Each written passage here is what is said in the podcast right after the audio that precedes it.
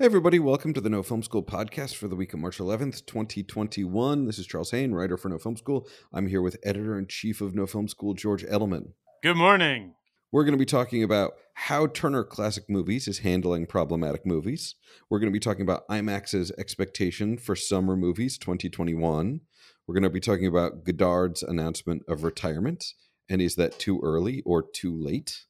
And then we also we got two little tech stories this week that I think are interesting: a complete remote workflow solution from Arriflex, and uh, continuing drama around the patent protection for internal RAW with the Mavo 8K announcing they're dropping internal RAW. Big news! All this week on the No Film School podcast. Dun dun dun.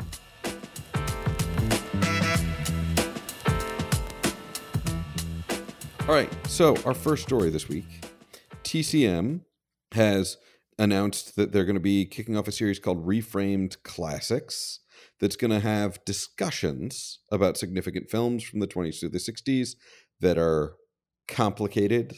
I mean, let's say it like often racist. you know, uh, the the classic example is uh, Mickey Rooney's like unabashedly racist performance as Mr. Yunioshi in Breakfast at Tiffany's uh, you know, films with blackface, films with glorifying the Confederacy, like um, the the kickoff film Gone with the Wind. And what I think is good about this, I mean, first off, Turner Classic Movies is a, a great thing. It's how many people have been introduced to movies made before they were born. So in general, TCM is sort of mostly a force for good. I mean, it's also like a money making machine for Turner because he was one of the few people smart enough to secure the rights to these films at a time in the 70s and 80s when no one else saw them as having any value. So, like, you know, good for Ted Turner and continuing to profit off this. But I think it's just a really worthwhile thing to discuss because often we discuss, like, this movie is getting erased from, you know, archives or they're not even going to screen the blackface scenes in 30 Rock anymore, which, like, I'm fine with. The black race, the two blackface scenes in 30 Rock, neither of them are that funny. But, you know, these are culturally significant movies that had an impact on cinema whether and they're problematic and they deserve to be discussed and put in context. And i like the fact that there's an attempt going on here to be like these movies have issues these movies have problems they perpetuated problems. Let's try and deal with them with some nuance. I mean the baffling thing for me is exactly how long we continued to make any movies glorifying any confederates. Like they're a bunch of traitors and losers and like the fact that a hundred years after they lost those traitorous bastards, we still made Gone with the Wind. The fact that Ang Lee made a Confederate Western in like 1998, Ride with the Devil, that like, you know, yeah. Well, th- you're bringing up a specifically a specifically interesting point about the Confederacy. There's a term for it historically, and I only came across it when this is going to get like history nerdy, but when I was studying um, the history of Rome, because there's this there was this strange romanticization of Carthage, who Rome defeated. I forget the word; it's like the romantic loser or something. But there is a precedent um, beyond just the implication in our modern society of of the fact that Confederacy is equivalent to slavery, so there's racism involved in like in um, holding up the Confederate cause on any level, it becomes an implication of racism, obviously. But there is a historical precedent for just romanticizing the loser of of a famous conflict. Um, so I think there's a lot going on. I mean, remember Benioff and Weiss were supposed to be they had a show that was like gonna go uh, called Confederacy about like what if the Confederacy won? Imagine the timing on that thing, especially how people felt about them coming off of Game of Thrones. If that had gone through, my God, what a nightmare for everyone involved. But I eh, eh, look, I love TCM. I'm with you. I I love it to death. I watch it all the time. I love old movies. I am also acutely aware of how even the most innocuous seeming old movie just within the context of its own period is offensive in many ways by today's standards. The role women played in society alone, like the way women are portrayed on film historically, it's it's the, with every year that passes, and this is a good thing. That's why it's called progress. with every year that passes, they look worse. Like even a great movie like The Apartment, um, Billy Wilder's like just excellent movie, 1960 or 61 maybe, uh, Best Picture winner I think too. Like great movie, but it really doesn't age super well just because the times change, right? So there's all kinds of things. I think that this is this is forward thinking to say, hey, we don't want to lose sight of what makes a classic a great piece of art. We want to maintain a relationship to it and to its historical context. And I think what they're doing, the way they're approaching it, is brilliant and exactly how I would want us all to approach it. Jacqueline Stewart, I believe, is the host of TCM who's doing a lot of these. She's a black woman, and she's talking about Gone with the Wind when she says, we know millions of people love these films. We're not saying this is how you should feel about Gone with the Wind or Psycho. We're just trying to model ways of having longer and deeper conversations and not just cutting it off to, I love this movie, I hate this movie, because there's so much space in between. And, you know, that's the reality. Like, there are great things about them. They can be nostalgic, they can be great, they can be, I mean, I, my dad always hated Gone with the Wind and thought it was boring. Like, I, but but my mom loved it. But and neither of them is like, and that, not even getting into the stuff about what's inappropriate about it or what's politically uncomfortable, awkward, racist, all that stuff about it. I I just think that we're gonna continue to have this issue. Just the other day, Pepe Le Pew. There was this story about how Pepe Le Pew was cut out of the new Space Jam because his scene was eh, questionable. And to me, it was funny just on a few levels, but also because, hey, Pepe Le Pew, everything about him is not appropriate anymore. like it's just one inappropriate joke from a time where that would have been kind of considered okay to joke about, and now is hundred percent not. And I, the scene in question, I think they're talking to him. He has a restraining order on him against the cat who he's always chasing, but it's like they were like, eh, let's just cut this um, you know, that's that's the way things go. Understanding the context though is is everything. That's education and knowledge and power. That's what I believe we're here to do and I think that's so cool that TCM is doing that. There's something I wanted to ask you about because I feel like there's an offshoot of this which is there's the depiction but then when we talk about like Mickey Rooney, there's this other issue, which is like the whitewashing. Like when a white person plays a non white person, which there's a long, like horrifying legacy of this in Hollywood. You can look up Marlon Brando, Katharine Hepburn, John Wayne, and even, of course, recent examples like when they had, uh, I mean, there's just many recent examples it's extremely uncomfortable and it's a whole it's like a su- separate issue but a but a same issue. Do you think you need to address those things differently? It's essentially blackface for a variety of races. Should those movies just be struck in from stricken from the record? What do you think? At at some point we have to make the decision of like you know whenever anyone is like where do you draw the line? My instinct is always like somewhere. Like you have a conversation about drawing the line somewhere and we can move where that line is. And so, you know, whenever you want to change the line, someone's always like, well, where will it stop? Will we let people marry dogs? And it's like, well, no, but gay people can marry. Like, we can move the line to another place and still rule out. So, like, I, we're in a line moving moment, and figuring out where the line moves is a bigger cultural conversation that we'll have as a group. And I don't know that I'm the right arbiter of whether or not we should just be like, you know, we can just stop showing this movie. I, okay, I, feel comfortable. Here's, saying, here's why I ask you though, because I and I'm i am gonna ask you. I'm asking your take, not like, do you think it should be the rule? But I something we talked about once in terms of, I guess, what we're calling cancel culture. Uh, that we talked about on this podcast has stayed with me, especially in light of the Allen Farrow doc that people are watching and talking about. You were saying like, you know what? I don't need to teach Manhattan in classes anymore because I just don't there's a lot of great movies out there, and I just yeah. don't need to spend any more time uh, you know, basking in the glory or the genius of this guy, given what's so clear about him and so not okay. And I agreed. As, as you said it, I was like, hell, I agree. Like, I don't need to watch.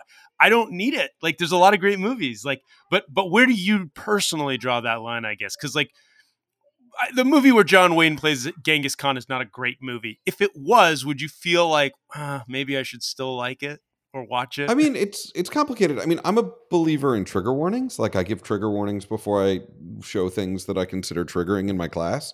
I don't understand why people get so worked up about trigger warnings. Like it's no different than the rating system, right? The rating system has a little list of like what's going to be, you know, what's going to be in this movie is like violent language and stuff to help you make a decision about consuming the movie. And I think it's a really good point pro. There's nobody who's system. ever like violence. Why would you warn me? Oh my god, we're too sensitive. yeah, you, you guys are so sensitive that you're warning me. There's blood and violence. It, it's the same thing. It's just trying to give you some indication of like what the content is, so you can make decisions as an informed consumer before you do it. So, like for instance, with the apartment, I still show the apartment. Uh, I've been teaching the apartment for 15 years. I love the apartment. It's a magnificent movie. There's so much good about it. There is so much wonder about it. It's so beautifully shot. It's so beautifully written. And I always talk about, you know, there's weird gender stuff in it before I show it. Um, you know, there's, th- for instance, there is a scene in which one of the characters is flirting with another character. And she's like, Well, you know a lot about me. And he's like, Oh, I've read everything in your HR file which in 1960 is apparently not terrifying, but is terrifying in 2021 and really shows yeah. how different our, our, culture is. That like, you know, if you had that, if you had two people flirting and one character said that in 2021, it would be a scare moment. Like the person being flirted with would fairly be like, "Oh, you're terrifying and creepy. You've invaded my privacy. You're a danger to me." And that's oh, not yeah, what most... the scene is meant to play. Yeah, I mean the whole context of the movie would be today like, you know, people eh, all these guys getting fired, you would hope. Like it's just like everything about it is like, oof, this is bad. Like there's none about nothing about this setup makes sense in our current world, and that's a good thing. But yeah. you're right, it's a different well, except for world. the governor's office in Albany. But other than there, it's over. Um, Cuomo. Uh, but the point remains. So for me, I talk about that before I show it. If I'm going to show some stuff from the apartment, especially if I'm going to show the whole film and give like a visual design lecture over, I talk about that some. I also didn't really. I mean, there's all sorts of stuff in the apartment that I just missed because I'm not the right person to catch it. I wasn't alive yeah. then, so I didn't know. So there was a joke about the apartment in Mad Men where one of the characters watches it and the other character Roger Sterling says something that's deliberately intended to paint Roger Sterling as racist, where Roger Sterling is like, a building in Midtown with white elevator operators. I want to work there. And like it's clearly meant to be racist, but it's also something that highlighted for me something I never noticed because I was blinkered to it, which is I wasn't alive. I didn't know was that it was more typical for elevator operator to be an African American job in the 60s in Midtown. So the apartment whitewashes that a little bit by having white elevator operators. Like there are mm-hmm. not really black characters in the apartment. And that is something I usually mention when talking about the apartment. Do I still think the love story works? Do I still think the neighbor is hilariously well written? Do I still think that there are things that are worth studying in it? Absolutely. Do I think it's fair to expect people who teach it and show it to to talk about the context in which it's created? I do think that is fair. Um, yeah. But I, I also well, wonder. Well I mean, said. Yeah. I you know, as much as I have affection for movies like The Apartment, you know, I also think that we are we're only a hundred years into movies and when you think about like the 3000 year history of of painting not counting like pa- cave paintings let's go like painting as a as a profession which i think presumably started in ancient rome um, where you're like oh there's people that like did nothing else. I think cave paintings were mostly a hobby. Like 3000 years of history they were a manner really, of reporting yeah. They were journalism. Exactly exactly. It was like hey we just killed three gazelles. Let's record it. Um, so it's like it's a different you know and and it's grown and it's changed for 3000 years. And and no offense to the roman painters but i can't name one of them and like we're in the first 100 years of cinema and in a thousand years like like i i would hope that a couple of my favorite movies someone still cares about but but if it's possible that we as a society just keep growing and changing and evolving and and see things in a new fresh light like that that might just be part of society progressing. I mean, like for instance, that you know, there's so many books. You know, like Ivanhoe was the biggest hit book before the Civil War. I know no one who's read Ivanhoe. I haven't read Ivanhoe. No one is running around mad that Ivanhoe got canceled. We just moved on from us as a society to where we stopped giving a shit about Ivanhoe. We didn't have to cancel it. We were just like, this book is no longer relevant. It is a popular pre-Civil War book in which uh, apparently, according to an article I read once, a whole bunch of like it's kind of Robin Hoodie, right? Yeah. It's Robin Hoodie, but apparently it's like a real pro slavery Robin Hood.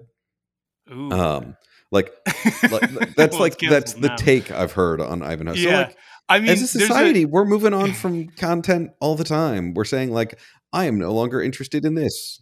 it's so true and faster than ever like like at a at a crazy rate and uh the thing that i it's such a good point the the bigger context because what i was going to mention was in um i remember in a class i had on greek literature and so we're talking the old stuff like the iliad and i remember we were reading it and people were upset with the the idea that eh, the, the Achilles character was supposed to be a protagonist or a likable figure. When we're introduced to him he's like angry because after a battle he wasn't rewarded with the women that they won in the battle it's something like that. And the teacher was like look let's not judge Achilles by today's standards. He's like 4000 years old. And it was like yeah i mean we have to try and understand the context of the story a little bit and the era and the culture. There were different cultures at the time. That behavior would not fly today but wow that story lasted. Like that's kind of crazy just that that that piece of something the odds that any of our movies that any one of our movies from the last 100 years is is around in 3000 years are very slim or has any impact or is studied at all. It's possible that there's quite a few. It's also possible that there's none. Who knows? Um, who knows what'll even be here? Who, who knows how the mediums will change? There could be, you know, it, it's such a great point, and I think that's sort of why it goes to to me to thinking like, let's try. Like if we were in a history class, that's how you you can only enjoy if you're going to enjoy the Iliad you're only going to be able to enjoy it if somebody can open unlock the door for you by giving you a, a time and place and a context to get at what it meant then a little bit. And it's so alien to understand the context of that world that it takes a little work. Like you have to jiggle the key a lot. And i think that we don't have to jiggle the key that much on the apartment but we do and that's only going to get harder but that doesn't mean it's not worth the effort and it also doesn't mean we shouldn't have that lock on the door if that makes sense. Like i think that there's there's value in all of this. There's value in moving on and there's value in looking back and trying to understand what it meant when it existed how different the society was. That's a good thing honestly. Um, but i think you make a great point. I remember it, you bring up mad men and how they basically mad men took a moment there to say like wow that movie that's dated was not as nearly not nearly as dated as you think. Like the guy like and what's funny about that is that i remember people seeing mad men when it came out and were quite uncomfortable with how openly racist sexist anti-semitic just in the pilot. If you haven't seen that pilot in a while they just hold nothing back. Like all the main characters are super duper racist sexist anti-semitic. It softens a little bit over time partly because the show is progressing in time but but that first one they just throw it all right at you.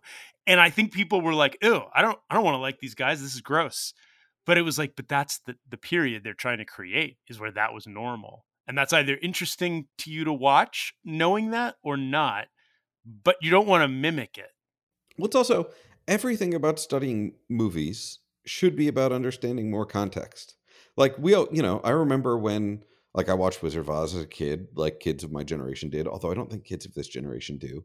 And then, you know, I got to high school and my high school history teacher explained that it was actually about 1890s monetary policy and the yellow brick road was the gold standard and there were all these like specific cultural meanings that like, you know, had no impact on me as a child, but it's like interesting and fascinating and explains how things came to be and it's part of the things we study but it's also important to remember that like things get divorced from that meaning as they travel through time and take on new meanings.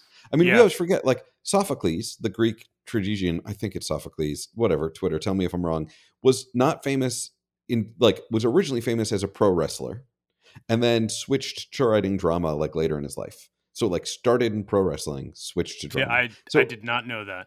Today i It is entirely Sophocles possible in- pro wrestler.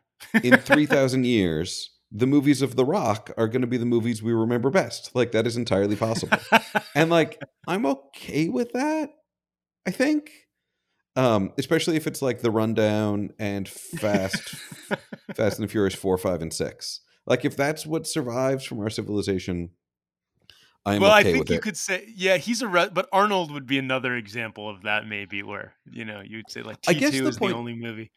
The point I'm trying to make is that culture is not a static thing that's sitting in place. We are always actively choosing to promote something, and we're always actively putting something in context all the time.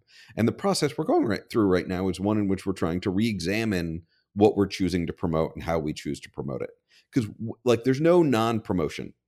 Something is always getting promoted. We're always screening certain things in movie theaters. In re-releases, we're always making posters of things. We're always giving things retrospectives in museums. We're always screening something on TV. We're always making a choice to promote something. And people are taking this opportunity to evaluate these habits about what we promote. And I think that's beautiful. Yeah, I, I also want to make another point. I think this is a, a long. This is the conversation of our time in many ways when it comes to movies and television and content and eh, the the idea of cancel culture and what's appropriate and reappropriating. But I want to make a point that that comes up for me, and I'm thinking back to your comments on Manhattan and Woody Allen, which is context is super important. We've discussed that, but so is intention.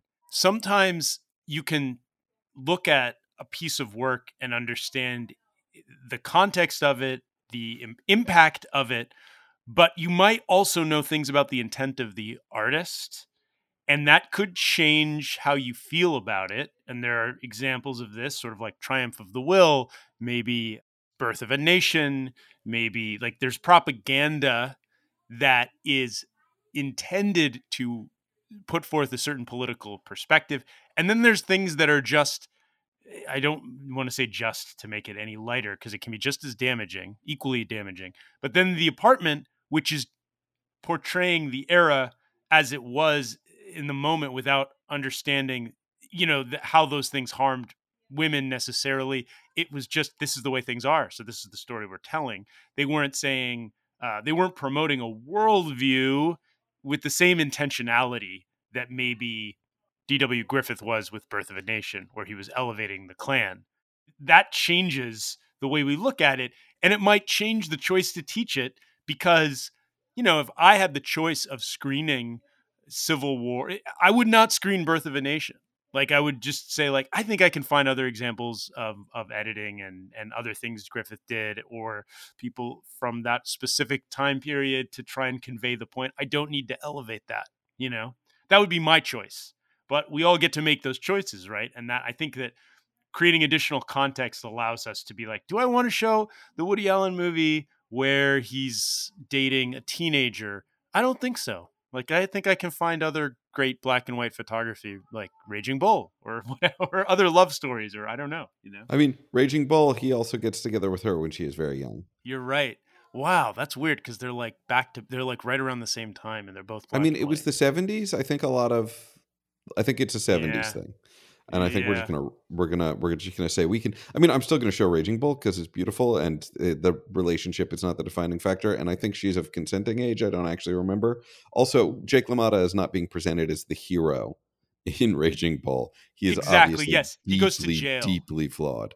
Yeah, Yes, and the things he does are pre- right. That's exactly it. There's context of like uh, th- the movie does not promote an, a view with intentionality of this is an okay thing and it's acceptable. It promotes it sort of like this is a maybe kind of a this is a bad thing. This is a problem. This is a tortured person. This is a criminal act. Yeah, that's true. Yeah.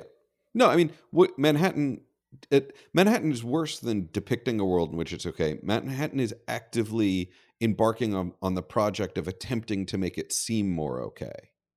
Like Yeah, it's quite Manhattan is a deliberate something. attempt to be like, you know what? 40 year olds dating 15 year olds is just a thing. It just happens and the heart wants what the heart wants. And like like it is it is it is a propaganda mission for well, that's what- yeah, which is why I classify it a little bit with Yeah. like Birth of a Nation, where it's like I could definitely live without teaching this. Like there's stuff going on, and that's also the power of the medium or any medium or art. If we make a decision to intentionally promote something, we craft the universe as an, as an artist. We make the argument. So we have to, if we're teaching it, watching it, screening it, thinking about it, reliving it, we have to be careful what we share.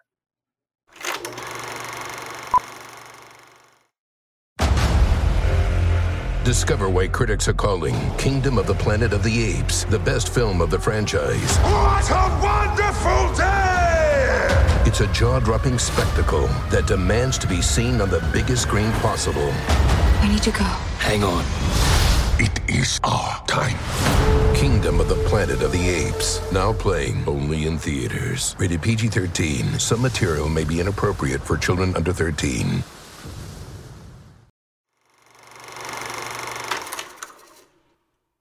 So, speaking about what we're sharing and what we're consuming, our next story Tom and Jerry did $14 million at the domestic box office last weekend.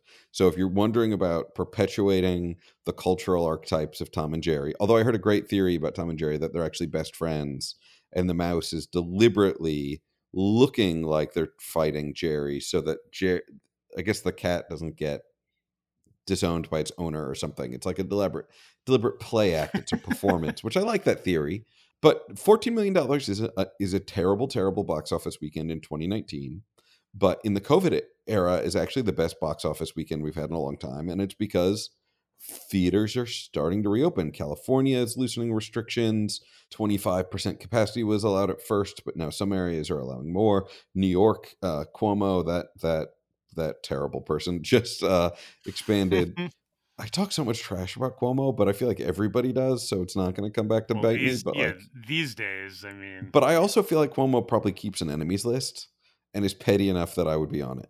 So you know, I don't know. I, is he listening? Are either of the Cuomo's listening? I mean, I'm of course with I'm George assuming. Lucas. Uh, yeah. Oh, George, hit me up on Twitter. Um, so you know, movie theaters are attending, and IMAX uh, thinks that we're going to have a summer blockbuster season that is going to be huge. I think. I mean, look, if Biden really uh, gets everyone vaccinated by May, is there a scenario in which there will be a huge summer blockbuster season? I actually, I mean, look, I don't want to.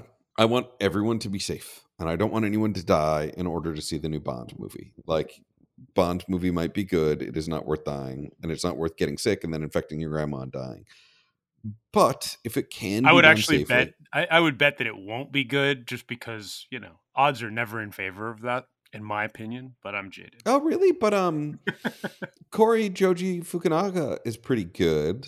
Oh, he yeah. I, I just I feel this is a whole side. I just feel like a lot of times with a movie that big and a property like that, it's it's kind of a happy accident. It's never anyone's fault, but it's so hard to thread that needle, you know? like I'm I'm rooting for them, of course. I just think it's so hard to pull it all. Off. I mean, I, but like I don't think their ratio of goodness is like what one in ten movies that good that that good is is tolerable, right? Nine out of ten of them are terrible, and one in ten is good. But like, yeah, one in ten about, is a great ratio considering. But yeah, like, like think about all of the indie movies that don't make it to audiences because they're awful. Like, you know, yeah. I think I don't know. I'm yes. I'm hopeful. I think the combination of him and um Fleabag was one of the writers, and uh, yeah. I'm sure she loves when people call her Fleabag because their name escapes them because they didn't prep to talk about Bond.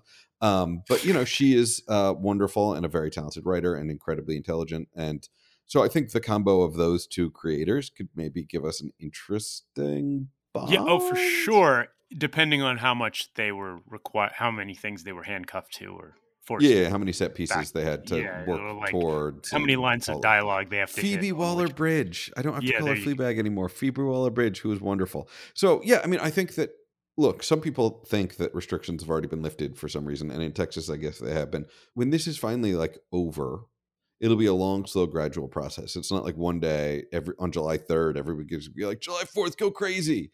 Like it'll be a long, slow process. But I do think we are going to see a crazy summer of socializing and partying and single people dating and i think that with that will come a big movie summer. So i i actually don't think that imax is just being overly optimistic. I think if everyone is vaccinated by may there's a scenario because there's so much pent up demand and there's so yeah. many movies that we're waiting to see and 14 million dollars got spent to see tom and jerry in the theater that I think that there's some real possibility for a nice big summer from IMAX.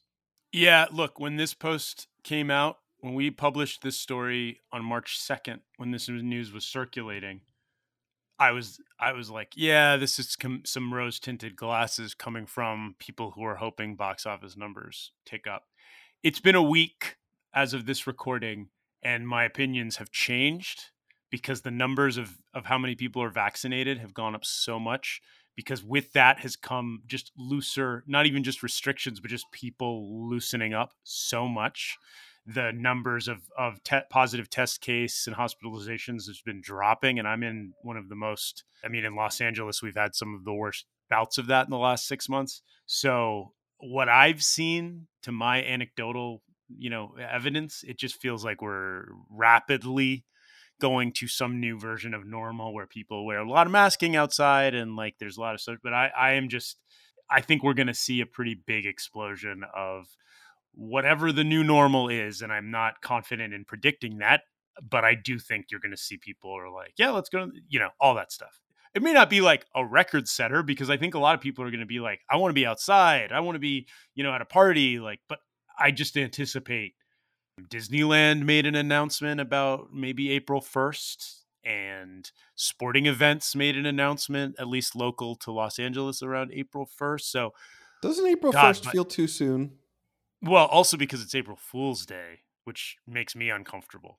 but I but yes, it does. It's like this dam that's been trying to break and and breaking a lot anyway, even though there's been attempts to try and restrict it. So like once it becomes even a little bit like, hey, maybe things are normal, people are like, boom, you know, back to normal and then some. So my I'm not saying it's a good thing necessarily.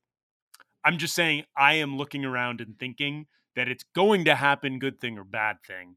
Uh, and unfortunately, like so often, it'll be the most vulnerable among us who suffer the most. It won't be people with means necessarily. It won't be, you know, it'll, it'll, and look, kid and kids can't get vaccinated yet. That's going to be a long time. We don't know. There's variants out there that could get kids that could be worse for them. There's all kinds of stuff. You know, this thing is not. This is a long way from over, but it's going to change big time. That's my sense reading the tea leaves, and I think hey, coming back to film, because that's what we talk about here, filmmakers who are missing movie theaters and audiences, I think you will be back in them. That's my prediction. And I think come fall, I think the festival circuit will feel pretty normal again, too. That's my prediction. All right. And then last up, Jean Luc Godard has announced retirement, which is interesting because Jean Luc Godard is 90 and said he's going to work on two more films and then retire, which is bold. Uh, I mean, look, I have a lot of affection for early Godard films. I actually, many of you probably know this, I wrote a whole feature script that actually about young Godard having a romance in Bakersfield, California, because I'm obsessed with Bakersfield and I like early Godard films. And No Film School had a contest before I wrote for No Film School. They the, there's an article on No Film School about a contest called Thunder Funder, which was going to finance films, and I I shot a sizzle trailer and which is still on my website, and I and I, we got selected by Thunder Funder, and we were going to get financed, and it was great. And we attached people, and then Thunder Funder turned out to be a bunch of criminals, and we got sued and all of this drama. And you know, I ended up writing for No Film School, so that was a good bit. Um, but you know, totally a totally a mess. Um, but the you know, into Godard, I'm gonna go out on a limb. I know Godard is a listener, and I'm sorry to say this, Jean Luc, as a big listener. But his recent movies, and by recent movies, I would say everything he has made in my lifetime. So for 41 years 40 now. Years have not been as strong as his earlier movies. And so, like, you know, I keep watching them because of how much affection I have for his early work. Well, good for you. I mean, I don't finish every one of them. okay.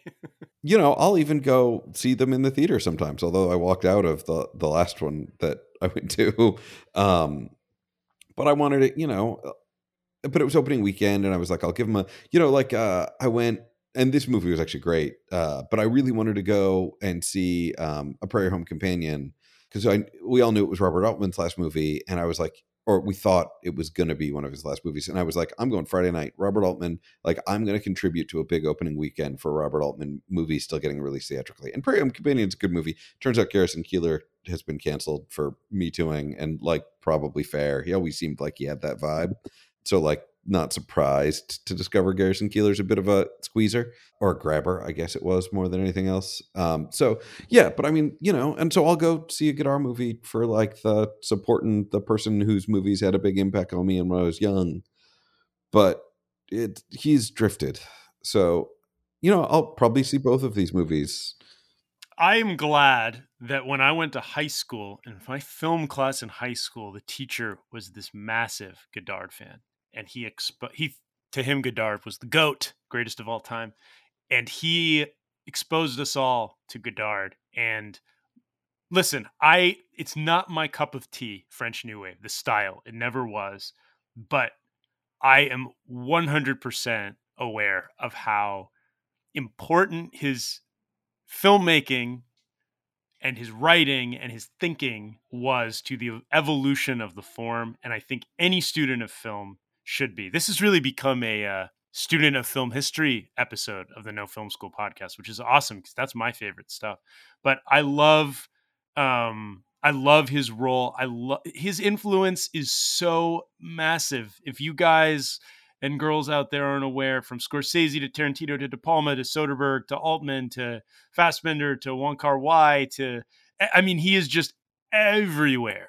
His his fingerprints are all over movie making. He is one of the major figures that pushed us into the era we are in, who created the ideas of auteurs, the Cahiers du Cinema, like and Breathless, and those first movies, um, Pierrot le Fou I'm a personally a huge fan of Contempt. That's my favorite one. I think it's like the most be- I mean, one Contempt of the most beautiful things. Yeah, it's just just oozes good like in every frame. It's so nice to look at. Um, but I like yeah, he he's he's amazing. He's unique and and it's just just a chance to gush about him a little bit. I think though that I agree with you. Like, is he really retiring? He's 90. Like, are there really two more movies in the tank? Like, I don't want to sound morbid, but like that sort of reminds me of like my dog is a little older, and when he gets a procedure, they're like, it's likely that old age will take him before this particular thing that is ailing him. Like, I just two more movies is a lot, and ninety is old and a good long life, of course. So I just don't know that like will he make it to his retirement? I think is a valid question. His proposed retirement. I like that these guys kind of play this game. Some of them like how many times Tarantino keeps kind of talking about this supposed retirement, like when it's going to come. Like after the next one. No, I don't mean the Star Trek one. I mean the one after that. Like what? It's a game. It got Godard on our podcast as a topic, and it got him in the headlines. And good for that because people should know about him and think about him and watch his movies and and apparently not the ones from the last 40 years. Like to me, to me, he hasn't been making movies for the last 40 years. so, but I'm, but at the same time, I'm glad he has been. That's so cool, isn't it? Whether yeah, they're good I mean, the not. other thing, the other thing I will say is I actually haven't watched many of the Kurosawa movies from the 70s. I know I should go back and do that, but now I have kids, so I don't get to watch movies, and I didn't get to do it before I had kids. But ter- apparently, the Kurosawa movies from the 70s are not great. Haven't seen them. Love early Kurosawa. Love mid period Kurosawa. Just haven't seen those. But then later in his career, after a period in which most people agree the movies were not strong, he made Ran and Dreams in his 80s. You know, Dreams is uneven, but has some real beauty and some real, like, amazing visuals. And, like, Ran, legitimate masterpiece. Yeah. And, yeah. You know, point. like, it is entirely possible. And I don't want to be an ageist. I don't want to rule out the possibility that, like, Godard could drop something that is legitimately on par with or an evolution of the work he was playing with as a younger person. Like, honestly, if I'm alive at 90, I'm probably going to have two more projects that I'm trying to get done. I interviewed uh, one of my favorite filmmakers a couple years ago, Elliot Silverstein. And, uh, you know, his big heyday was the 50s and 60s. He was directing episodes of The Twilight Zone in 1955. And he has a movie he is trying to get made right now. And more power to him. I want to see another Elliot Silverstein movie. I want to see a, another strong Godard movie, and like I don't want to rule out the possibility that that careers are weird and unpredictable, and somehow Kurosawa had Ran in him, and there could be Godard's Ran, which like I would totally watch Godard's version of King Lear in feudal Japan. Like I would be fascinated at what Godard would see about that, and like you know, Godard has stayed current. Like uh, a, a movie of his a couple years ago had like YouTube elements, and like he's apparently a big fan of YouTube and has like favorite clips, and like there's a like he has stayed contemporary in an interesting way. And so, like, I would be curious about a Godard movie about coronavirus and the rise of the alt right. Like, I think he has insights. I, I think it's just interesting to be like, why even bother to say you're retiring? Why don't you just say I'm going to keep going? Like, yeah, people live to 120 I mean, in France. Like, I want to see a Godard movie in 20 years.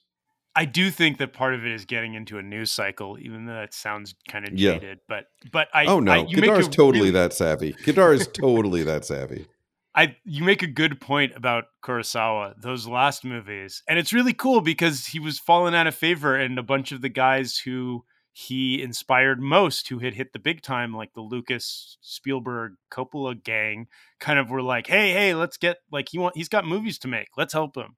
And and that kind of kickstarted him back and then he made a couple of like late masterpieces.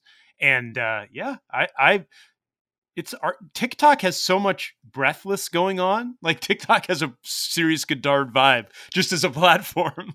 like I so I feel like he's yeah, he's he's always been forward thinking and progressive and um his his craft. So I I'm on board. I mean, if I hear someone t- if so it it would take people telling me like you for example, like saying like I saw a new Godard movie that really is worth seeing but like until I hear that, I'm it's going to be hard for me to make the time probably. But hey, he's always welcome on the No Film School podcast anytime he wants.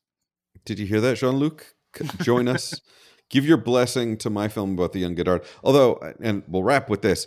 Um, weirdly, the guy who directed the movie The Artist, which won Best Picture, a couple years later directed a film about a young Godard having a love affair, which flopped, which like firmly killed my project because like when you've won best picture and you follow up with a movie with the same concept as mine you bastard who i've never met. Um, and then it flops. It like kills my project. Also everyone would assume even though my project was written way earlier that it was a ripoff. So you know that one's dead. Yeah. but jean-luc if you wanted to bring it back to life we could talk. All right moving on. We've got two little tech news stories. They're they're they're they're interesting uh, but i wanted to talk about them. One of them Arriflex, you guys all know Arriflex. They make the Arri Alexa. They unveiled a whole remote workflow solution that I wanted to talk about because it is uh, basically like I've heard so many pitches in the last year about like remote workflow solution, and it's always like it's a crew in a box. They, there's actually one called Crew in a Box that's actually pretty good. It's one of the better ones, but it's like you ship a package to someone, they open it up, they can shoot themselves, they close it up. So we hear that a lot. And so when I initially heard Arri has a remote solution set up, I was worried it was going to be a small thing like that. But that's ridiculous. Arri doesn't do small things, they do big things. And so Arri's whole remote solution is an entire way to automate everything about a set so you can do it all remotely. They don't really mean remotely like you're in London and the crew's in France, although you could do that. They really mean like you can be on a giant stage and you have a remote controlled dolly with a remote controlled camera head and a remote controlled um, you know boom arm and all of that so that you can be 200 feet away on the other side of the studio while dollying in, dollying out. So you no longer have to have a camera operator and a first AC up there. When you say you, I just quick cutoff and question. When you say you, how many people does it take to operate the remote solutions? I know we have in our post about it the remote seminar. You can watch it online, and I'm sure it has a lot of these answers. But just for the sake of the podcast, for those of you who are yeah, who can go later later check that out. But I'm really curious. How many people can operate have to operate? So it's pretty much the same setup as it always would have been. You still want a first AC worried about focus. It's still Got very it. hard to do focus and operating camera. So you're still going to have a first AC doing focus. You'll have a camera operator doing pans and tilts, and then you'll have sort of a dolly grip managing dolly movements in space. And so it's like you, a is it like a a LAN party? Like people who are online gaming? Like the, the, crew is like online gaming in one room and the set is happening in another? Like everybody's yeah. sitting at their own device? yeah, so more or less. Cool. I mean, it. Uh, you could say LAN party. You could also say it's a little bit like an Air Force drone pilot building where all these people are sitting there flying their drones and the drones are on the other side of the world and they're sitting in like trailers in the desert outside. Okay, Vegas. yours is is decidedly cooler than mine, but mine is sillier. So we'll have yours is sillier and fewer people die. I mean, I don't actually know how many people have died at LAN parties, so I'm I'm I think maybe more actually. yeah, yeah. I mean, LAN parties got kind of crazy there for a minute. That guy in the duct tape. So yeah, I mean, so it's you know, it it just lets everybody spread out, and all the lights can be automated with light movers and light controls, and so the whole thing can happen where the actors no longer have anybody physically near them. Now, this is amazing for COVID. It's a bit of a bummer um, because I really like being near the actors. I don't feel like I see the performance as well through the monitor, but obviously during COVID, I can't. I usually sit right under the camera, but you can't really do that so you have to do this all remotely. And this is the first time I've seen a demo where I'm like, oh, this is great. And a bunch of this is going to stick around. Like in five years, you're still going to be on Sounds a bunch like of productions it. where, like, yeah, if the dolly grip can be two rooms away, like the operator might be on the dolly, or even there might be no one on the dolly, so that the dolly can do these amazing, incredible moves. But the director might still be in the room so they can watch the performance live or something. Like, who knows exactly how it's going to work, but I thought it was really sort of, I mean, unsurprising for Arri, an impressive uh, remote solution demo that I think should be on people's radar. And then the other bit of tech news to cover this week is Mavo has announced they're no longer going to have internal ProRes recording. So, context of this Mavo is a Chinese company that makes cinema cameras. They're not exactly red knockoffs, like that wouldn't be fair. But if there's a camera it's most similar to in terms of sort of ergonomic design, actually it's the Mavo is the model, Kinefinity is the camera. So uh, Kinefinity makes the camera and Mavo is the model. Kinefinity makes red like cameras. They're not perfect analogs, but they're similar to red cameras in like the way they're designed and the features they offer and such. And um, you know, they've been really popular. People have been taking to them and and you know, they have a 6K camera, they have a large format camera, now they have an 8K camera. And they've always shot internal to ProRes, which is great, but the one thing they can't do is shoot internal raw except for this format cinema dng which is technically raw but the files are so big it's almost not worth dealing with and the reason why is red has a patent on internal raw video recording. This is a patent that Sony's tried to fight. This is a patent that Apple's tried to fight. Two of the biggest names swung at this patent and missed. So this patent is arguably pretty strong. Also, Jinni.Tech, who I love for being Jinni.Tech, also took a swing at this patent, which like good for them. They made a bunch of YouTube videos trying to bring this patent down with like all sorts of like, you know, conspiracy theory photos from NAB 2006. So people have been swinging at this patent, and uh, Red is Red is not messing around.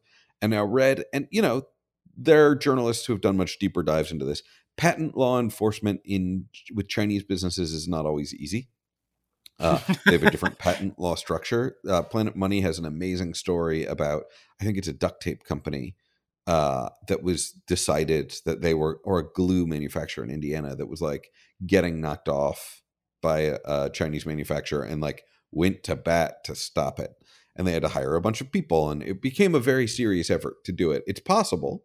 I mean, there are patent laws in China, and we do have trade agreements with them, so it should be possible. It's just different and complicated. It seems like Red has managed to enforce this patent restriction on Kinefinity. Kinefinity is removing, they're no longer going to support ProRes RAW, which they had announced they were going to support but hadn't gotten around to. And they're removing Cinema DNG from their Mavo line. So if you currently have a Mavo, your firmware will let you record Cinema DNG, but the next firmware upgrade, that's going to disappear. Now, that's not a big that's deal because Cinema DNG. Oh, okay. Does, Cinema DNG, the suck? files are just the files are just so big that nobody okay. cares. Like it's just okay. the only people who are maybe shooting Cinema DNG are like tabletop people, where your shots are like two seconds long. But you're not gonna like I don't know anybody who's gone out and shot a feature film Cinema DNG like like you just wouldn't you'd spend so much money on hard drives that you might as well just go buy a red because then you could just shoot hmm, internal hmm, raw right. like the savings because the whole thing with mavo is like it's a more affordable option that gives you red right. like image quality and it actually quite does and it's like okay well then at that point do i want to spend all the money i saved on the camera body on hard drives like probably not so cinema dng is not a solution for most users someone out there is going to argue with me on Twitter about their one workflow where they use it a lot, but for the most part, it's just not a it's not a functional cinema workflow. So, yeah, Red, you're enforcing this patent in China. There's a story there the next time we talk to anybody from Red, I'm going to ask about this process because it is fascinating yeah. to hear like how they, how they pulled it. it off. Yeah, yeah, very interesting. All right, well, that is it this week on the No Film School podcast. I'm Charles Haine. I am a filmmaker and a film professor, and I write books and I ride bikes. And you can check me out at charleshaine.com and Instagram and Twitter at Charles Haine. It's H A I N E. And uh, you know, make you know, start an argument with me on Twitter. Yeah, me too. I love that. I'm a Twitter troll. I'm George Edelman, editor in chief at No Film School. You can find everything we talked about today and more at nofilmschool.com. Please like, rate, and subscribe to the podcast. And follow us on Twitter, like us on Facebook, and check out all the other interviews we have on this very same podcast where we talk to filmmakers from far and wide, cinematographers, art department people, sound recorders, and mixers. Um, we're going to have an interview with the production designer and set decorator from Mank coming out soon. That was really fun. We don't get to talk to art department very often, so be sure to check that out. Thanks so much.